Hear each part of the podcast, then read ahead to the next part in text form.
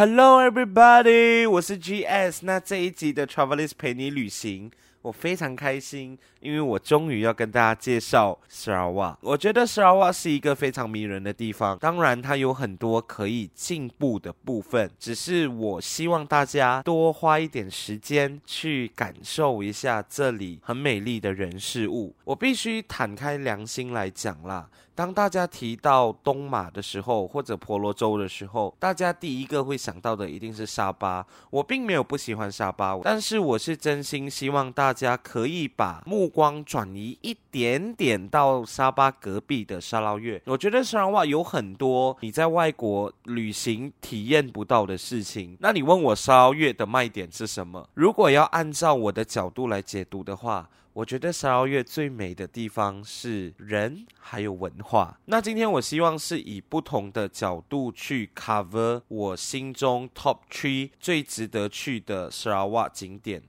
那第一个的话，我们就从沙拉越的古镜开始好了，因为我相信，呃，飞进沙拉瓦的人呢，他们一定会把古镜设为他们第一旅程的第一站啦，应该这样子讲。而且古晋也是我生活的地方。那古晋的美是我觉得在很多地方找不到的。那古晋这个地方，我极力推荐的，一定要去古晋老街，好好的度过一整天。那其实古晋的老街范围不大，你可以慢慢的用一整天的时间，从这一条街跨到另外一条街，你就可以看到非常截然不同的面貌。虽然我在古晋生活了七八年，但是我其实很常周末的时候自己一个人跑到老街去，好好的去感受一下那里的生活气息。因为你其实，在古晋老街可以感受到各种不同的老行业，然后用他们自己的努力。去打造出一个很有历史性的人文景点。那讲到古晋美食，锅炉面、拉萨、贵잡是一定要吃的。那这些东西呢，你在古晋老街都可以找得到。所以我真的还蛮推荐大家，就是选一天的时间，从早在老街慢慢晃晃到晚上。那老街除了我刚刚讲的那些老行业啊、美食啊，其实还有一些很舒服的酒吧，让你可以就是度过。很舒服的晚上，跟朋友喝喝酒、聊聊天，然后好好的享受一下老街非常宁静的气氛。我觉得这个是对我来讲，来到古晋一定要体验的一个行程。第二个我想要介绍给大家的，就是传说中非常漂亮的母鲁国家公园。我记得我去年第一次去到母鲁国家公园的时候，我是非常非常的震撼的，因为我真的无法相信砂拉越有一个美景可以美到让我。真的，一到那边的时候是说不出话来的。主要原因是因为我每次都听到身边的朋友说：“哎，你来沙瓦做梦，这边什么都没有。”那一瞬间，我其实非常的生气，因为我会想要告诉他们说，沙瓦真的很美，只是你没有用心去。欣赏跟感受，这个其实是我去到母鲁的时候第一个有的想法。当你来到这个地方的时候，你会发现到你进入了一个有一点像世外桃源，然后不应该存在在世界上的一个空间，你知道吗？母鲁国家公园呢，其实每年都吸引非常多的旅客来，他们为了要看到热带雨林最美丽的面貌，他们真的是千里迢迢从欧美国家转机。又转机，就为了来到他们所谓的婆罗洲。来到这里，你可以好好的去探索一个又一个的洞穴。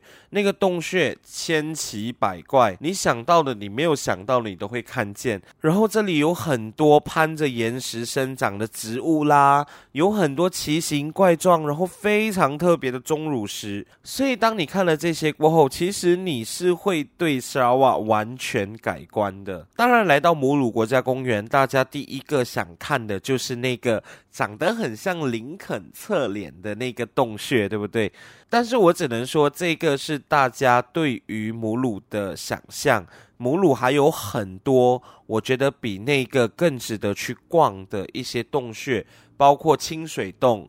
那清水洞是我觉得非常迷幻的一个地方，因为你走入洞穴过后，你现在闭上眼睛，想象一条长长的流水在洞穴里面流动。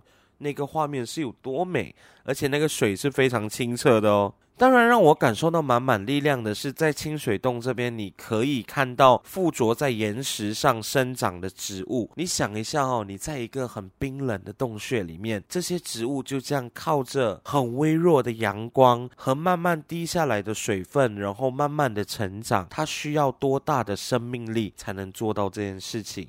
不只是清水洞，你还可以去到鹿洞，还有风洞。风洞有一个最著名的美景，我们都叫做它它是国王殿堂，因为有一整大排的钟乳石。它其实展现出来的面貌会像是一个国王在一个殿堂里面开会，然后有一大堆的臣子在陪伴着他，所以你想象那个画面的话，你就知道有多震撼了吧？所以我觉得大家必须来到母乳国家公园这边，亲自的去看一看，大家才会真正的体会到完美的大自然到底长什么模样。那我们讲了老街，我们讲了大自然，是时候讲美食了吧？美食的话，我相信在沙捞越是有很大的争议性的，因为每一个沙捞越的不同的地方的人都会 claim 说他们的食物是最好吃的。我没有否认沙捞越美食真的很厉害，但是有一个地方的美食是多到让我每次去我都会舍不得回来的，那个地方就是西部。OK，我先讲啊，古晋人跟西部人不要吵架哈。我觉得古晋的美食也很多，也很好吃，但是西部的美食是比较有代表性的。因为当你到西部旅行的时候，你其实比较多可以吃到的是比较偏福州人口味的美食。因为大家都知道嘛，西部是一个 f l o a t with Fujao 的地方。到处都是我听不懂的福州话，我就是冲着美食而来的嘛，所以我管他们讲什么语言，在沙湾我们都是一家人，所以来到西部的话，你绝对不能错过一大堆。我现在要跟你们讲，我都觉得口水已经喷出来的美食。好啦，我其实有一点夸张了，但是我真的必须承认说，西部的美食是多到让我去十次我都吃不完的。而且有我最爱的干博啦，有我最爱的拱边啦，很多很多让我真的是无法控制我自己的一个美食。第一个呢，就是龙井茶室的招菜粉干哦，我真的要跟你说，这家 Kopitiam 的招菜粉干真的是厉害到我可以为了它。等一个小时，你现在可以想象得到那个糟菜在发酵以后那种酸香的味道，然后还加上满满的猪肉碎哦。我跟你说，我光想的，我现在就很想要飞西部了，我完全不能控制我自己。那除了招菜粉干呢？来到西部怎么可能不吃干筊，对不对？但是我觉得，呃，干筊的推荐就有一点。主观的，因为每一个人喜欢的干筊味道都不一样，所以我只想要推荐大家去西部吃干筊，但是我不会讲哪一间，因为我觉得西部的干筊普遍上都很好吃，好吃到我可以每个早上都特地爬起来吃，所以嗯、反正来到西部一定要吃干筊就对了。那另外一个我想要推荐的，其实就是一个六十五年历史的典型福州菜餐馆，它叫做福聚楼。我讲到福聚楼的时候，我相信西部人一定觉得这个是他们共同的回忆来的，因为六十五年真的是陪伴大家太多的时光了。我觉得福聚楼最特别的卖点就是他们有卖古代的宫廷糕点满洲糕，这道传说中呢，甄嬛也很爱吃的甜品。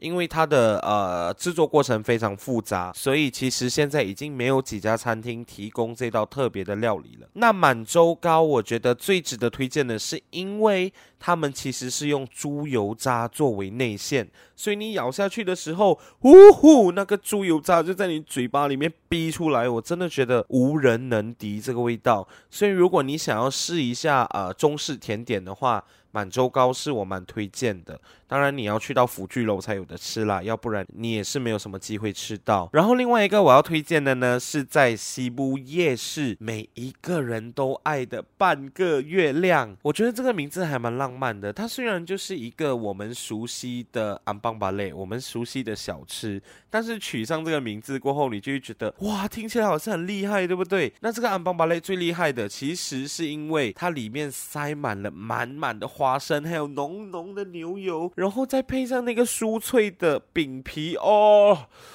我不能，我真的要飞西部，我不能再讲下去了。这个真的是太邪恶了，我没有办法。我现在一边讲，我一边都是那个牛油在我嘴巴里面散开的画面。好了，不要再讲西部了。西部就是一个美食很多的地方，多到我现在要赶快去找机票，因为我忍不住要去西部吃美食了。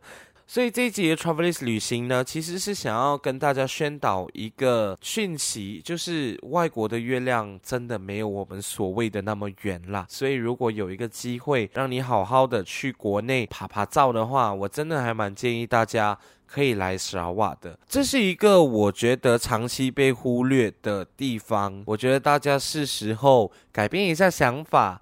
给沙月一个机会，然后好好的去体验一下，到底这里有什么迷人的地方。所以节目的最后，我要拿出我最大的诚意跟真心来邀请你来沙瓦玩。那如果你有这个打算，你有这个计划的话，你可以直接联络我。如果我不能陪你走完整趟旅程，我答应你，只要你来，我一定会跟你碰个面，跟你聊个天，吃个饭。好好的招待你，好好的让你感受一下沙拉越不一样的地方。所以呢，我们就约好在沙拉越见喽。我不跟大家说拜拜，因为我知道我会再见到你，我会在沙拉越见到你。